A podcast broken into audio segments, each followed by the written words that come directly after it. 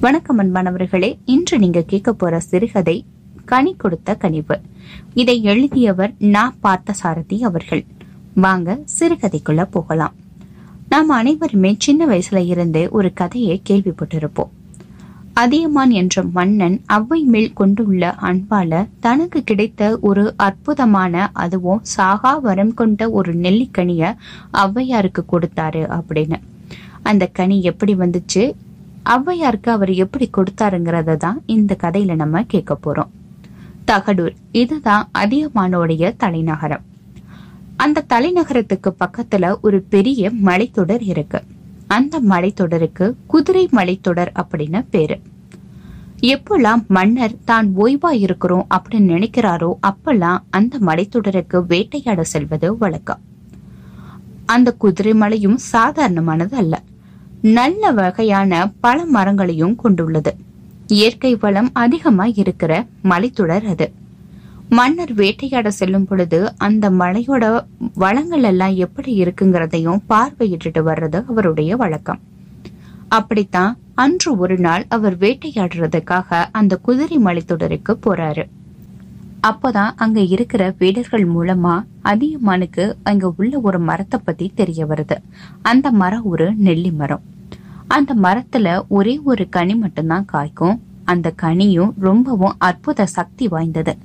அந்த கனியை யார் சாப்பிடுறாங்களோ அவங்க நீண்ட காலம் வாழக்கூடிய அற்புத சக்தியை பெற்றுருவாங்க. ஆனா இதுவரைக்கும் அந்த கனியை யாராலையும் பறிக்க முடிஞ்சதில்ல. அதுக்கு காரணம் அந்த மரமானது மலையின் உச்சியில இருக்கு. அதுவும் ரொம்ப ரொம்ப உயரத்துல இருக்கு. மலையோட உச்சியில ஒரு பிளவு இருக்கு. அந்த பிளவுக்கு செங்குத்தா அந்த மரம் இருக்கு. அதனாலதான் அந்த கனியை இதுவரைக்கும் யாராலையும் பறிக்க முடியல. பறிக்க முயன்றவர்களுக்கு தோல்வியே கிடைச்சிருக்கு. அந்த அருமையான நெல்லிக்கனியை எப்படியாவது அடைந்து விட வேண்டும்ங்கிற ஒரு விருப்பம் இப்போ அதிகமான மனசுல ஆழமா பதிஞ்சிருது. அதனால காட்டு வேடர்களோட ஆலோசனை கூட்டம் ஒன்றை வைக்கிறாரு. அப்போ அந்த வேடர்கள் சொல்றாங்க அரசே அது செங்குத்தான பாறையோட பிளவுல இருக்கு. அதனால நம்மளால எளிமையா ஏற முடியாது. அது மட்டும் இல்ல நச்சுத்தன்மை பொருந்திய வண்டுகள் வேற அந்த பிளவுக்கு இடையில இருக்கும். கொட்டுனா உடல் முழுவதும் நஞ்சு ஏறி நம்ம இறக்கவும் நேரிடும். அதனால முதல்ல அந்த நச்சுத்தன்மை வாய்ந்த வண்டுகளை நம்ம சாகடிக்கணும் அப்படின்னு சொல்றாங்க. அதுக்கு மாற்று மருந்துகளை தெளிச்சிடலாம் அப்படின்னு சொல்றாங்க. அதுக்கப்புறம் மரம் இருக்கிற இடத்துக்கு நாம எளிமையா ஏறி செல்வதற்காக வசதியா ஒரு சாரம் கட்டணும். அது செங்குத்தான பிளவு வர போற அளவுக்கு இருக்கணும். அதனால நல்ல ஓங்கி வளர்ந்திருக்கிற மூங்கில் மரங்களால நம்ம சாரம் கட்டலாம். அது நெல்லிக்கனிய பறிக்கிறதுக்கு நம்மளுக்கு உதவியா இருக்கும் அப்படின்னு சொல்றாங்க வேடர்கள். அப்படியே செய்வோம் அப்படின்னு மன்னரும் ஒத்துக்கிறாரு. பெரிய மூங்கில்களை வச்சு இப்போ சாரம் கட்டுறாங்க. மருந்துகளை தூவி வண்டுகளையும் அழிச்சிடுறாங்க. சில நாட்கள்லயே அந்த நெல்லி மரம் இருக்கிற இடத்தையும் அடைஞ்சிடுறாங்க. ஒரு வீரன் சென்று அந்த நெல்லிக்கனிய பறிச்சுட்டு வந்து தன்னுடைய மன்னன் கையில கொடுக்கறாரு. அந்த நெல்லிக்கனிய பெற்றவன மன்னனுக்கு இதுவரை யாரும் அடைய முடியாத ஒரு பொருளை தான் அடைஞ்சிட்டதா ஒரு மகிழ்ச்சி அவர் மனசு முழுக்க நிறைஞ்சிருக்கு. அதியமான் அந்த நெல்லிக்கனியோட அரண்மனைக்கு வர்றாரு. அரண்மனையில ஔவையார் அதியமான சந்திக்கிறதுக்காக காத்துக்கிட்டு இருக்காங்க. அரண்மனையில ஔவையார பார்த்ததுமே அதியமானின் மனதில் வேறு விதமான எண்ணங்கள் ஓடுது.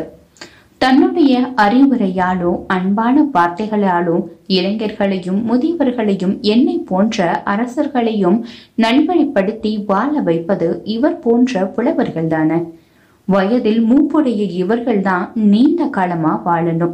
இவர்கள் நீண்ட காலம் வாழ்ந்தா உலகத்துக்கு நிறைய பயன் ஏற்படும். மன்னர்களாகிய நாங்க என்ன பண்றோம்? நாங்க தான் உலகத்தையே பாதுகாக்கிறதா எண்ணிக்கொண்டு தலைக்கணமும் இருமாப்பும் பிடிச்சு சுத்திக்கிட்டு தெரிகிறோம்.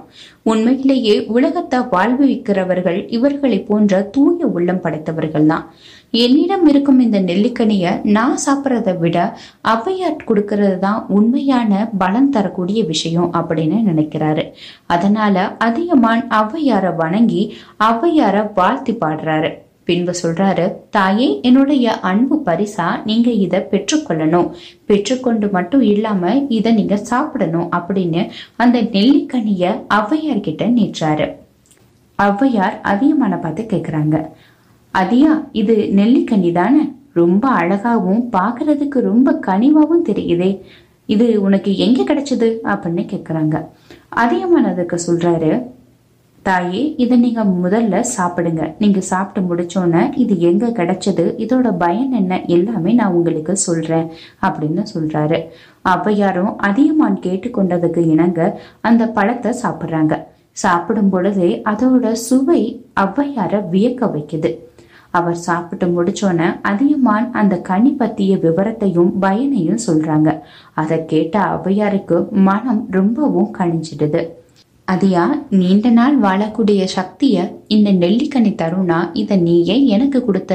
நீ சாப்பிட்ருக்கலாம் இல்லையா சாக போற வயதை எட்டி பிடிச்சுக்கிட்டு இருக்கிற கிழவினா இதை என்கிட்ட நீ கொடுத்துருக்கவே கூடாது. இது முன்னமே தெரிஞ்சதுன்னா நான் சாப்பிட்ருக்கவே மாட்டேன் அப்படின்னு ஔவையார் சொல்றாங்க. அதியமான் சொல்றாரு. நான் முன்னாமே இதை சொல்லியிருந்தேன்னா நீங்க கண்டிப்பா இதை மறுத்திருப்பீங்கன்னு எனக்கு நல்லாவே தெரியும். அதனாலதான் நான் உங்ககிட்ட சொல்லல அப்படின்னு சொல்றாரு. திருப்பார் கடலை கடைஞ்ச போது அதுல வந்த விஷத்தை சிவபெருமான் எடுத்துக்கிட்டு அமிர்தத்தை தேவர்களுக்கு கொடுத்தாராம். அதுபோல அரிய நெல்லிக்கண்ணிய அடைவதற்கான எல்லா முயற்சியையும் செய்தது நீ. ஆனா அந்த நெல்லிக்கண்ணிய என்கிட்ட கொண்டு வந்து கொடுத்துட்ட. சிவபெருமான போலவே நீயும் நீடூழி வாழ்க அப்படின்னு வாழ்த்துறாங்க. இப்போ அதிகமான் சொல்றாரு நீங்க சாப்பிட்டீங்கன்னா இந்த உலகத்துக்கு எத்தனையோ பேருக்கு பயனுள்ளதா இருக்கும். நான் இந்த நாட்டை மட்டும் காவ காக்கிற காவலாளி தான். நீங்க இந்த உலகத்தையே காக்கின்ற அறிவு தாய் அப்படின்னு சொல்றாங்க. நீங்க தான் பல்லாண்டு காலம் வாழ்ந்து இந்த உலகத்துக்கு தொண்டு செய்யணும் தாயே அப்படின்னு சொல்றாங்க. இதுக்கு ஔவையார் சொல்றாங்க நீ கொடுத்த இந்த கனியை விட உன் மனம் என்கிற அந்த கனி தான் ரொம்பவும் இனிமையானது அப்படின்னு சொல்றாங்க. இததான் ஔவைக்கு அதியமான் கொடுத்த அந்த நெல்லிக்கனியோட கதை. இந்த சிறுகதை உங்களுக்கு பிடிச்சிருந்தா இந்த சிறுகதையை பற்றிய கருத்துக்களை கீழே பதிவு செய்யுங்க.